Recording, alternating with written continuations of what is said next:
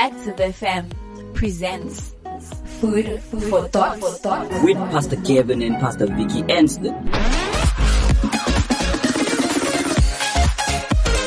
Radio, radio has never been better. So, Lord Jesus, I ask you to speak to my life, that you administer to my heart, and may your word be revealed to me today in a way that I would understand it, so that I can speak it and do it and see it change my life. I pray this in Jesus' name. Amen. A wise man once said, It is so simple to believe in Jesus. I want to say that to you again. A wise man once said, It is so simple to believe in Jesus. It is so simple that so many people do not believe that it could be true. Often, when we think about God and we think about um, everything He has in store for us, we think, now it must be difficult to reach Him. Now, we need to swing some smoke around, or we need to whip ourselves, or we need to go on a high mountain and stand up there on one foot, you understand, and maybe let a snake move with us. Or maybe we think, you know, this is just a bunch of fairy tale stories, not true. And uh, there isn't this thing called the historical Jesus anyway. The Jesus of the Bible isn't historical, it's just a bunch of fables put together by people three, four hundred years after Christ, which isn't true, by the way. Archaeological findings in the 20th century have proved that fallacy false. It came out of universities in the 1800s, and now that lie is perpetuated. The Gospel of Luke was written by Luke, one of the apostles, and it is one of the most accurate writings from the time of antiquities, which is the time of the Roman Empire, and it is widely regarded by many scholars as being one of the most accurate writings from that time because of archaeological findings that were discovered in the 20th century. So, whatever the reason is, you need to understand the gospel is simple. Okay, you, you don't need all sorts of hoops to jump through in terms of getting to it because of the promise in Romans 4:17 that we looked at last week as it is written I have made you a father of many nations. He is our father in the sight of God in whom he believed the God who gives life to the dead and calls into being things that were not. The God who gives life to the dead. I want to say that again the God who gives life to the dead and calls things into being that were not. This promise is for everyone. There is no one that is excluded from this promise Romans 4:16 says therefore this promise comes by faith so that it may be by grace and may be guaranteed to all Abraham's offspring not only those who are of the law but also those who have the faith of Abraham. He is the father of us all. And what did Abraham do? What was his faith? He believed God for the impossible.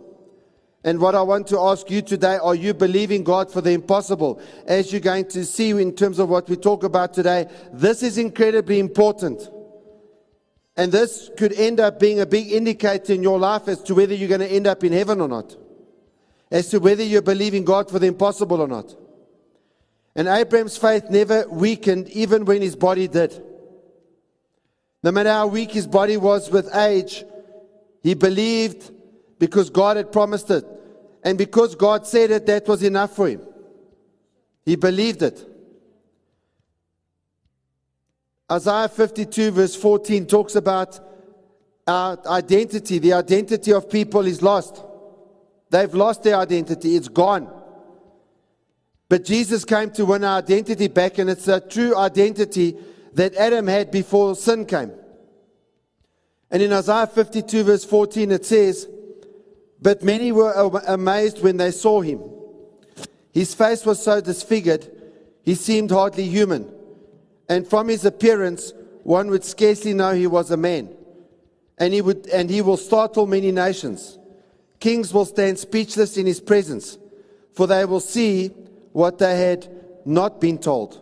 They will understand what they had not heard about. Now, I want you to understand about this passage.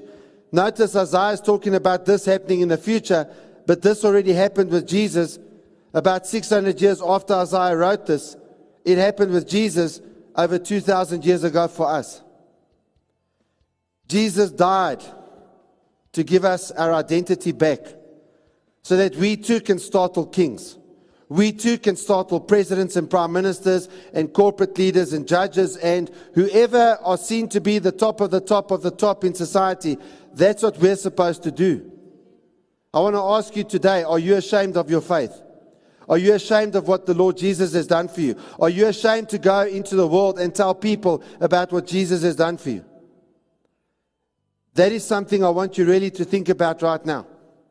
Because at the end of the day, Jesus wants people to be startled by. Just read verse 15 again. And he will startle many nations. Kings will stand speechless in his presence. Kings should stand speechless in your presence. For they will see what they had not been told. They, they're going to hear about a gospel they've never heard about. They're going to see things in your life they never expected to see. They're going to see supernatural things. And then it says, and they will understand what they had not heard about. We did a tour over in Jerusalem to go and see the places that Jesus walked. I'm walking where Jesus carried his cross when he was on his way to Golgotha, to Calvary, to go and pay for my sin. It's the way of Christ, the Via Dolorosa. And here we are walking in this place. And here I am carrying my cross. Now, my burden is for the lost. And the lost is anybody that doesn't know Jesus. We're going down past the Lion's Gate. And we walk down just to, to walk down to the end of the tunnel the guide says it's not a good place to be because they were going they were doing ramadan they were the muslims were on there. And, and man my, i don't fear. I love jesus with all my heart. I'm eternal. I'm never going to die. And they've got guns. They've got machine guns. They're like they're armed up. But those machine guns my war is not against flesh and blood. We have the opportunity of a lifetime to destroy hell for a living. And one of the ways you do that is by sharing the gospel Thank you. Welcome. Bless you. Yeah. We love you guys, okay? You're welcome. Thank, Thank you, man. Hey, do any of you guys have any kind of problems with your knees or your back? Why is that? Because I've watched, we watched so many healings. I have. You do with your back. Your knees are back. My back. They're police officers. They're Israeli police. And I go up and I just, I got to share with them. Father, I'm just going to pray. That's all I'm going to pray. Father, I thank you right now. In the mighty name of Yeshua. I thank you for all pain going away right now. In the name of Yeshua right now. So I'm sharing Jesus with these guys, and the one guy has the machine gun on me. And it's like, it doesn't matter because I'm not there as a threat, but he, he doesn't know if I'm a threat or not. It's a high alert kind of place. Amen. Stand up and check. See. How's that feel? Is it good? Amen. And he's just smiling and just praying for him and just loving Jesus. Man, God loves you so much. Jesus is real. Just sharing that. And he's like, thank you very much. And then we got to go. Three weeks later, I get this text from a guy that was on the tour. He said, Did you hear what happened at the Lions Gate? I said, No. And he sends this picture of these two machine guns on the ground. And it says, Terrorists at the Lions Gate came and they killed two Israeli police officers. And one of those police officers was one of the guys, we, I know for sure it was one of the guys. I saw his picture. This sweet guy that was Jewish that man, all he needed was somebody to share the truth. I don't know who's here before. It's not about that. All I know is that I will not stand before God and answer for the life of people because I'm going to be a witness like Jesus said. I, I, want to cry because I'm not in a hurry. There's people that are going to hell, man. I can't do it. I can't, it breaks my heart. I mean, breaks my heart. So that guy got shot by these two terrorists right there, and another police officer got killed before the terrorists were killed. I'm not saying that, that my words were anything except seed and water, and I pray that that man came to Jesus before he went to meet God. See, my job is to sow or to water. Jesus says, some sow, some water. God brings the increase. How many Christians have passed these guys by? How many Christians have passed the Israeli soldiers by? And since I found this out, I just sat there and cried and said, God, make me a better witness. I don't want to walk by people and not give them the opportunity for eternal life. Guys, it's time that you deny yourself, pick up your cross, and follow Him. Let this be a conviction. Watch it continually. Don't sit there and watch people just pass by. Sometimes people think you have to be led by God to talk to people. I'm telling you this if you can look at somebody and honestly say, Jesus did not pay a price for that one, then you have the right to walk by them. But you can't say that because God so loved the world that he gave his one and only Son, that whoever would believe in him, he would have eternal life. Because everywhere we walk, people are dying. Do you care that one person in front of you is that important that their eternity hangs upon you being able to witness? The truth is is that hell is real and we have the kingdom inside of us. Unless a man picks up his cross and denies himself, he cannot be my disciple. Make a decision to diligently seek him with all of your heart. If you put your eye on him, he will be found by you. He promises. Guys, it's time that we ask God to reveal to us who we truly are so that we can represent Jesus to a lost and dying world. Father, I thank you in the name of Jesus for holy conviction that we would walk as Christians in a lost and dying world. A Christian, a Christ like one, one that walks like Jesus says we can walk. Help me destroy hell for a living. But the first place it needs to be destroyed is in your hellish thinking. You don't have the right to live as a mere man when you're a child of God. So I want you to think about this man, Todd White. He goes out and he speaks. I mean, he's there in the middle of Jerusalem. And many of the people there are either Jewish or they are um, who don't believe in Jesus or they're Muslim who also don't believe in Jesus, although they say they do, but they call him a prophet, which means they don't believe in him. Now, how real must Jesus be to Todd White that he's willing to do this? Because you do realize that when you go and you speak to people like that, if you, if you don't really believe, you look like a fruitcake. What is it that gives him the boldness to go and to speak to people like that? May I suggest that it indicates that Jesus has to be real to him, as real as his own wife and his own kids. It's so simple to believe in Jesus. When people say that it's hard to believe in Jesus, that's not true. It is so simple to believe in Jesus. It is the easiest thing in the world. But many people do not believe in Jesus because of unbelief. How many of us, if we were walking through the streets of Jerusalem, of all places, would stop and talk to the soldiers and ask them, do they have back trouble? And then pray for them and ask them, are you healed? You're really asking for yourself to look like a fruitcake when you do that.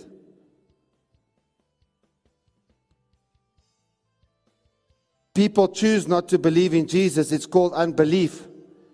Now, the thing I want you to understand about unbelief is that unbelief is not the same as doubt. Many times we think that unbelief and doubt are the same thing. They're not the same thing. If you look at Romans 4, verse 20, it says, Yet he did not waver through unbelief regarding the promise of God, but was strengthened in his faith and gave glory to God. Now, if you look at this passage, you would think Abraham never doubted. But if you go and you look at Genesis chapter 15, which Romans chapter 4 quotes from, Genesis chapter 15, verse 6, where it says that Abraham believed and God credited him as righteous, righteousness. Romans 4 actually quotes from there. But we see that at the beginning of Genesis chapter 15, Abraham doubted. In Genesis chapter 12, Abraham had received this promise that he was going to have a son that from his own bloodline were going to become descendants that were going to be as numerous as the grains of sand on the seashore. We're now three chapters later in the Bible. It's a whole lot of years later. Abraham's a very old man. And now God comes to him in Genesis chapter 15 and says, I am your exceedingly great reward. This is what God says to Abraham in the beginning of Genesis chapter uh, 15. And then Abraham complains because he's doubting. And he complains. He says, Yes, but I have no kids, and my servant will inherit my estate. So Abraham was doubting. Therefore, when Romans chapter 4, verse 20 says he did not waver through unbelief, unbelief and doubting is not the same thing. What did God do when Abraham said this to him? And Abraham's complaining to God, you know, three chapters in the Bible ago, you promised me a son. Now I'm so old, I can hardly pick up a walking stick. And I still don't have a child. And God then took him outside the tent. And he did something with Abraham that he's done with every single one of us, I believe, at some stage. And he tells him, I want you to look up and I want you to look at the stars. And then God says to him, Can you count those stars? And Abraham says, No. And he says, That's how many descendants you will have. You will not be able to, uh, to, to, to, to, to count them. Today, according to official statistics, there are two and a half billion people that believe in Jesus. And according to what we've seen in Romans, every one of those who believe in Jesus are the children of Abraham. And it says that Abraham believed God in spite of the odds. You know what that means? It means he chose to believe. I want to say that to you again. He chose to believe. He was doubting, but he chose to believe. I want to say that again. You need to hear what I'm telling you today. He was doubting, but he chose to believe. He chose to believe that which is that, that, that which his eyes told him were not possible. God credited this belief to him as righteousness. Now, Abraham doubted. There's no doubt about that. That wasn't meant to be a joke, but I can see why it came out as a joke. What is the definition of the word unbelief? You see, doubt, often you're hoping it's true. I was hoping Manchester United would win yesterday. But I had doubts, and my doubts were fulfilled. I was hoping the Springboks would win yesterday. But I doubted, but my doubt was smashed. They won. Hallelujah. Let's give the Lord a big round of applause for that. Amen. And if anyone ever watches this from New Zealand, sorry for you. We went and beat you in your neck of the woods. Come and play us, yeah, we'll see. I know you're scared of COVID. Oh, okay. But what is, what is the definition of unbelief? Now, in the dictionary, it says this you can use the noun unbelief to talk about a lack of belief in something like your unbelief since childhood in fairies. When someone doesn't believe in something, that person has an unbelief. Most often, the term unbelief is used to talk specifically about religion. An atheist is characterized by her or his unbelief in God or a higher power beyond things that can be scientifically proven. Another word for unbelief is disbelief. Now, if you look at the word unbelief as a noun, it says it is the rejection of belief.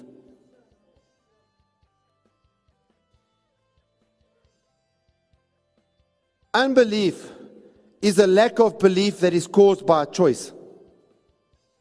Unbelief is a rejection of belief. When you have unbelief, you look at the Bible, the Bible talks about the promises of God and you reject them. This is why I said earlier on if you don't believe in the promises of God and if you're not believing for the impossible, you need to start taking a very hard look at your faith. Because at the end of the day, how do you get saved? You get saved by believing. It is so easy to do what Abraham did. It is so easy to look at the stars and to say, I don't care what my body tells me. I don't care what my circumstances tell me. I don't care what the calendar tells me in terms of what my age says. I don't care what the doctor says about my ability to have kids. I don't care about any of this stuff. But I'm going to believe that God gave me a promise in Genesis chapter 12 that I'm going to have descendants more than I can count. And I choose to believe you, even though everything tells me it's not true. I choose to believe it. And God says, You're righteous. The difference between righteous and not being righteous is that it is so easy to believe in Jesus. Abraham could have rejected God's promises. You know, sometimes you talk to Christians and they always come up with a reason as to why the promise of God doesn't apply to them.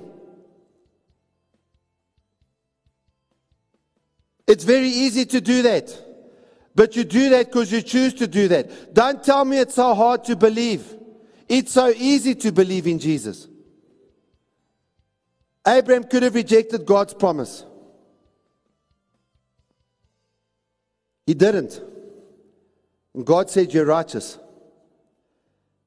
That's why rejecting Jesus is such a big problem. Jesus is the promised lamb that came to take away the sin of the world. Jesus is the one because he came and he shed his blood for you, your sin is washed away, and now you can connect with God. Without that sacrifice, without that blood, you cannot connect with God because your sin separates you from God. And any sin you have to realize is against God first, and then second, it's against the people you've hurt.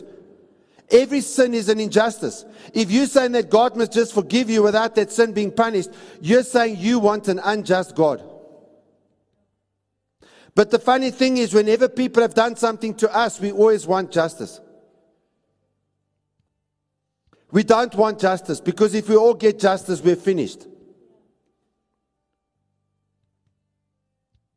That is why to reject Jesus' salvation is such a big problem.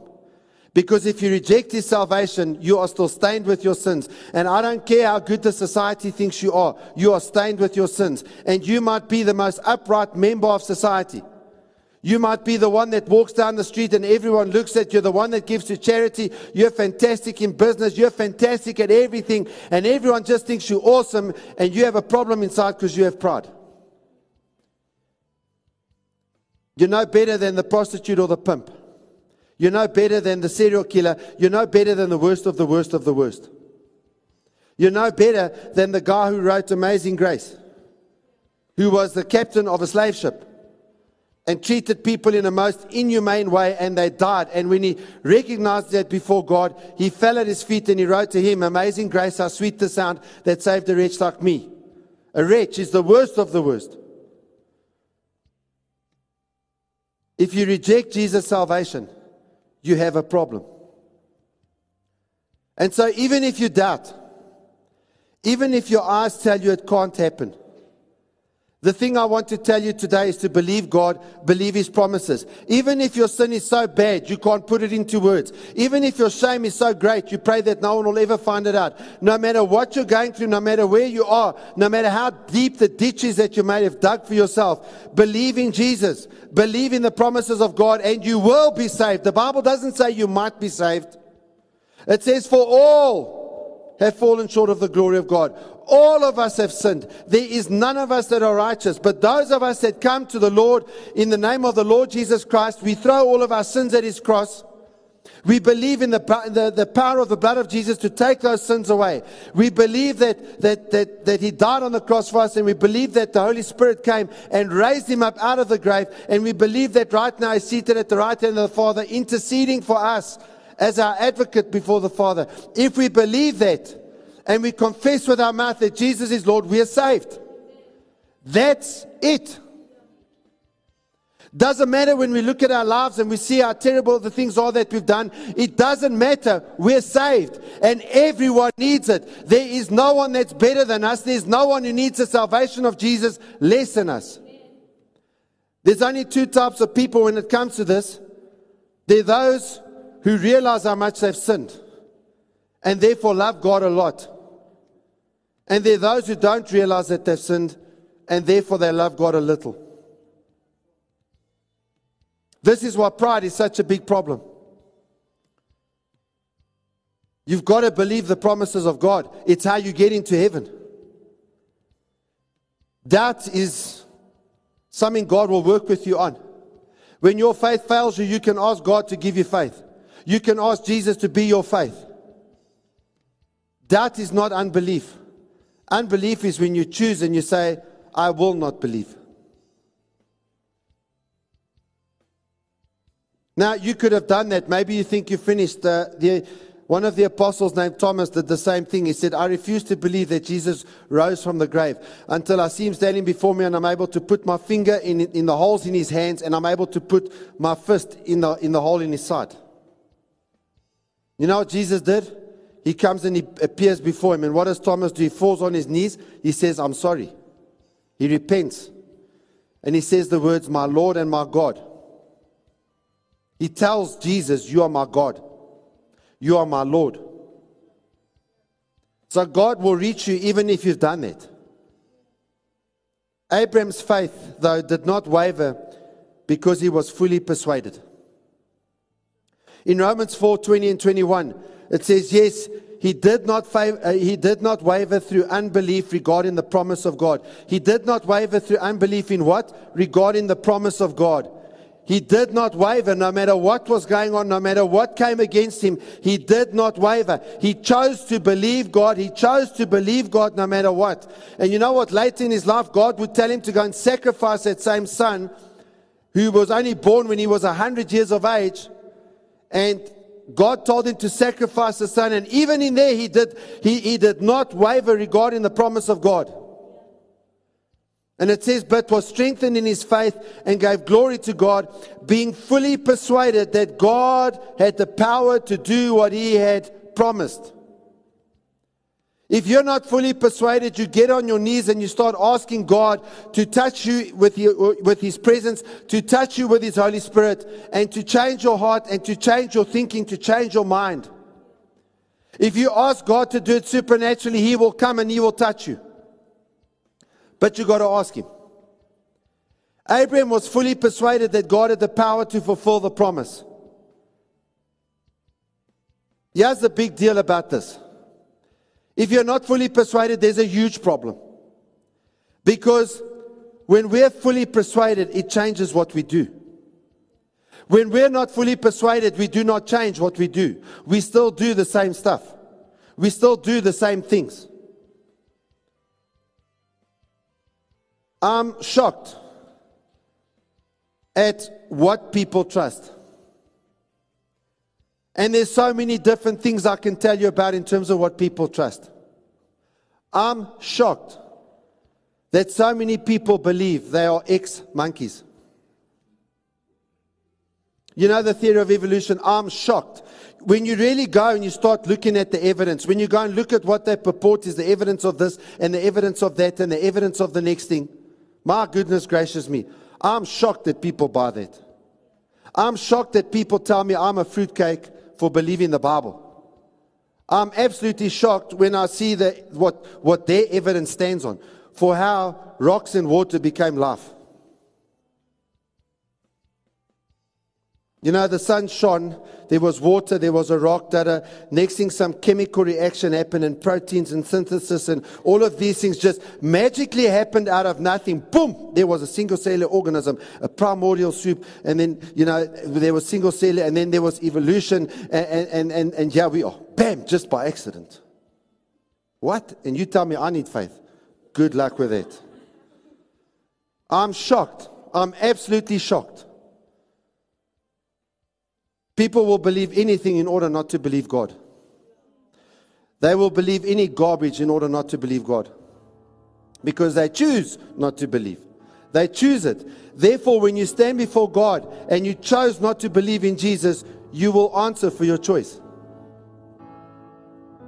We believe God's promises. And when we believe them, we have a revelation of the cross. And therefore, it changes our dream. It changes our dreams. And if it changes our dreams, it changes our destiny. I want you to remember something that we taught you before that visions and dreams are the language of the Holy Spirit. God speaks to you through visions and dreams. What did, what, what, did, what did God do when Abraham was doubting? He gave him a vision. He said, Look at the stars. That's how many descendants you're going to have. When Abraham saw it, he changed. You've got to see it. If you don't have the dream of God, you're dead. Being fully persuaded opens us up to hearing from God. It opens us up to the Holy Spirit. And the Holy Spirit brings the Bible to life when we read it. And that builds faith in our hearts. Listen to me, that builds faith in our hearts. And what is the result of all of this? We're supernaturally strengthened in our faith. I want to tell you, it's a supernatural thing. It's not a natural thing. It's not something that can be explained in a test tube. It's not something that can be explained in a lab. It's beyond that. It is supernatural. It is above nature. And no matter where you've been and what you are, we too can be credited with righteousness. I want you to tell the person next to you, say, we too can be credited with righteousness. Romans 4 23 and 24 says this The words it was credited to him were written not for him alone, but also for us to whom God will credit righteousness, for us who believe in him who raised Jesus our Lord from the dead. Ah, there it is. It wasn't just for Abraham, it's for us. Tell the person next to you, say it's for us. Genesis 15, verse 6 says that God credited Abraham's belief as righteousness. But Paul says, it was not only for him, it's for us too. Everyone who believes that God raised Jesus from the dead is credited with righteousness. That means we are right before God because of faith. It is so easy to believe in Jesus. Are you struggling with your faith? God can restore you. God can restore you when you're struggling. And I want you to think about the last place that Jesus shed his blood when they stuck a spear in his side, and the Bible says that blood and water flowed. Jesus died of a broken heart. And that, that blood can be applied to your heart when your heart is broken for whatever issue might be going on in your life, so that your heart can be restored, so that your heart can be made whole, so that you can be made new and brought back to the original position that God intended when He created Adam and He had you in mind. Yes, way back in the garden, when God created Adam, He already had you in mind. Before the foundation of the earth, He had you in mind. And so Jesus came and he experienced the ultimate rejection so that we don't have to. And that's why Psalm 22, verse 1a, it actually prophesied what Jesus was going to cry out on the cross when, when it says, My God, my God, why have you forsaken me? And we know that on the cross, Jesus actually said these words. It was my Father this, my Father that, everything was the Father until he's hanging on the cross because the Father had turned his back on him. Why? Because your and my sin was on Jesus. And Jesus was separated from the Father. And now, all of a sudden, it's no longer my Father, it's my God. Why have you forsaken me? The reason that Jesus was in this position, the, the reason that Jesus agreed to be rejected, because he didn't do it without his agreement, he agreed to do it. The reason that Jesus agreed to be rejected was so that you and I can be accepted by the unconditional love of God. I want you to let that sink in for a minute. If you've experienced great pain in your heart, or maybe you felt rejected, I would like today to invite you to pray, to pray and apply the blood of Jesus that was shed from his side. Because that blood is living proof that you are always loved and wanted by God. You are always loved and wanted by God for him to allow his son to go through that to that extent for you, he must love you. He wouldn't do that for you if he didn't love you. And here's the thing just one drop of that blood has the, has the power to absorb all the rejection out of your life. And when it absorbs the rejection, it replaces it with something else. It gives you a love explosion. A love explosion that gets added to your life so that you can enjoy the blessing of being a child of God that you can believe like Abraham did. And this is, this is what you do when you have a problem believing. Ephesians 3, verse 17 to 19 says this so that Christ may dwell in your hearts through faith, and that you, yes, you, being rooted and grounded in love, you are rooted and grounded. Your source is in love may be able to comprehend with all the saints what is the breadth and length and height and depth, and to know the love of Christ which surpasses knowledge, that you may be filled up to all the fullness of God. Here's the thing you cannot know with your mind the love of God. You cannot work out the love of God. You cannot comprehend the love of God with your intellect. It happens only when you experience it. You can describe it this way you cannot describe to someone that's never fallen in love what it's like. They have to experience it first. When someone falls in love, other people look at them and see what they'll do for that person and they call them an idiot. Because they're not experiencing the love that you're experiencing. It's the same with the love of God.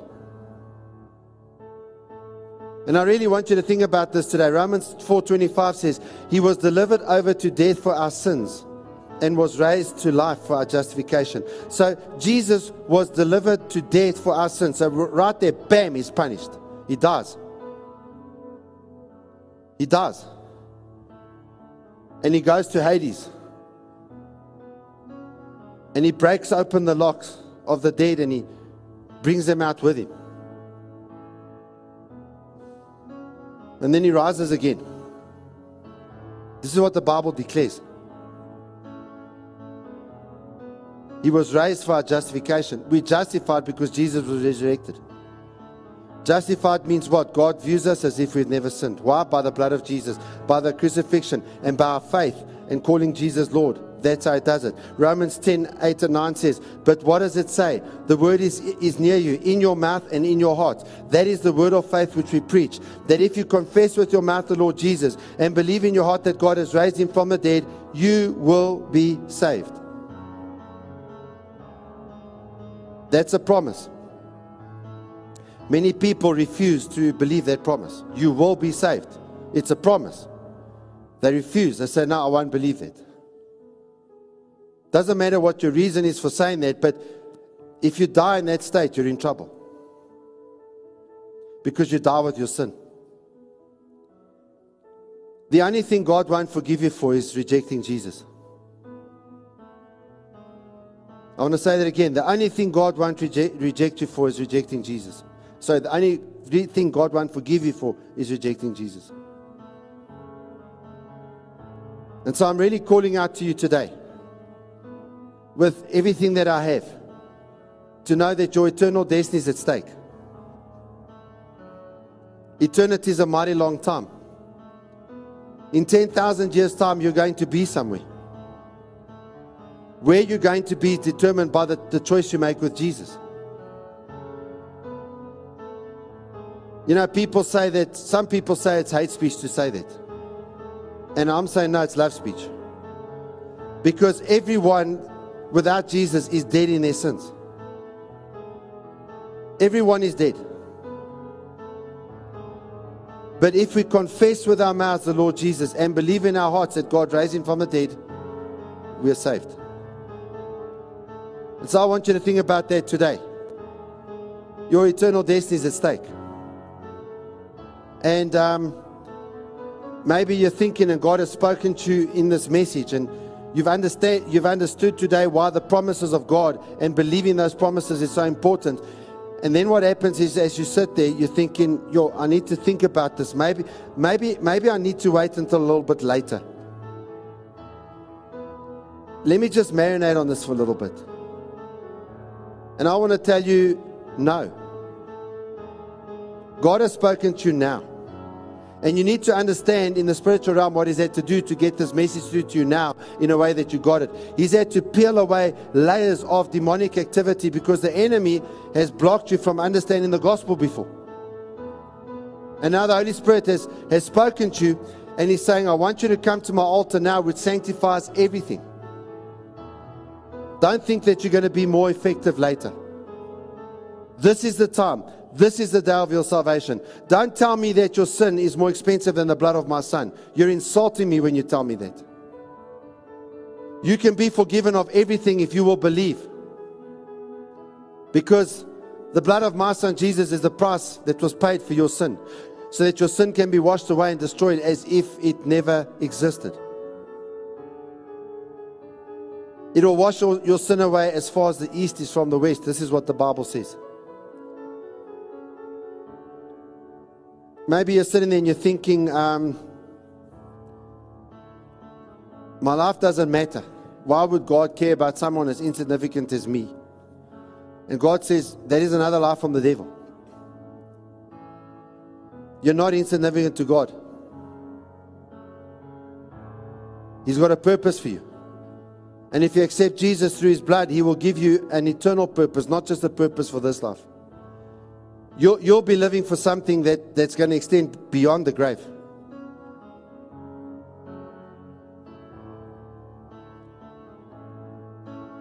I really want you to think about that today. And when you when you come and you make this commitment, what you're saying to God is, Lord, now is the time, and this is the time. I can't wait another day. Lord, I'm desperate for you. I want to submit my life to you completely now. I can't even wait till later till I get home. Because I don't know if I'll make it.